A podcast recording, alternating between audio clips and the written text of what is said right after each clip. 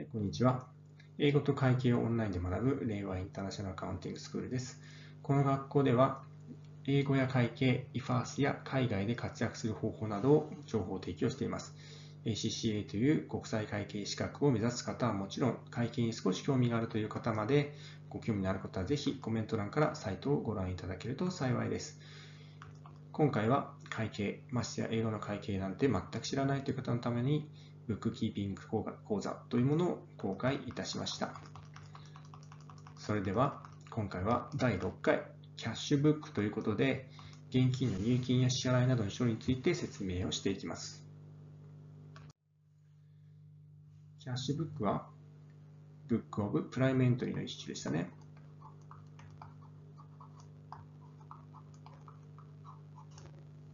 そのキャッシュブックにはお金の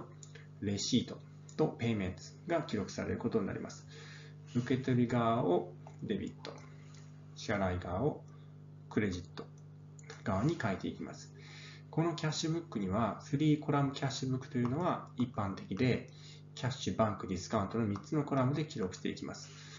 詳しくは次のページで見ていきますが、このキャッシュブックというものもあまり現代においては記録するようなことはさほど行われていないので、あまりそこまで気にしなくてもいいと思います。こちらの表が3コラムキャッシュブックの例です。まずはバランスブロードダウン。こちらですね。バランスブロードダウンを書いて、そこからスタートしていきます。受け取ったらデビット、レシート側、左側にですね、書いていくわけですね。ペイメントの方は、ディスカウントを受けた金額はディスカウントレシートのコラムに書いていきます。最後にバランスキャリードダウンというのを書いて、翌期のバランスロードダウンに繰り越していくということになるわけですね。このキャッシュブックに実際に記録をするということでは実務ではおそらくないと思うので、これもあまり意識しなくても大丈夫ですが、こういう感じで現金に関する取引を全て書いておくものがキャッシュブックだということで理解してもらえれば結構だと思います。このキャッシュブックはプライムエントリーの一種ですね。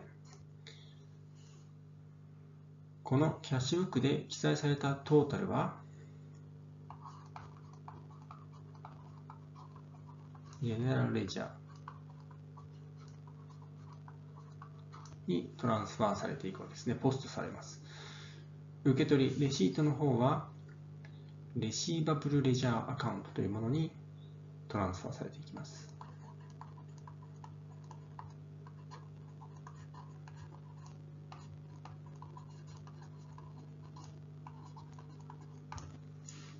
ペイメントの方は、ペイアブルレジャーアカウントというものに記録されていくわけですね。このあたりはこの後のお話で説明をしていきますが、この第6回のキャッシュブックの概念の説明というのは、ここまででおしまいということになります。それでは次回が複式簿記ダブルエントリーシステムに関することについてご説明をしていきます。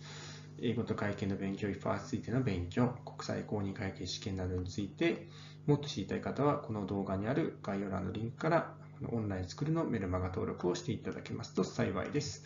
ありがとうございました。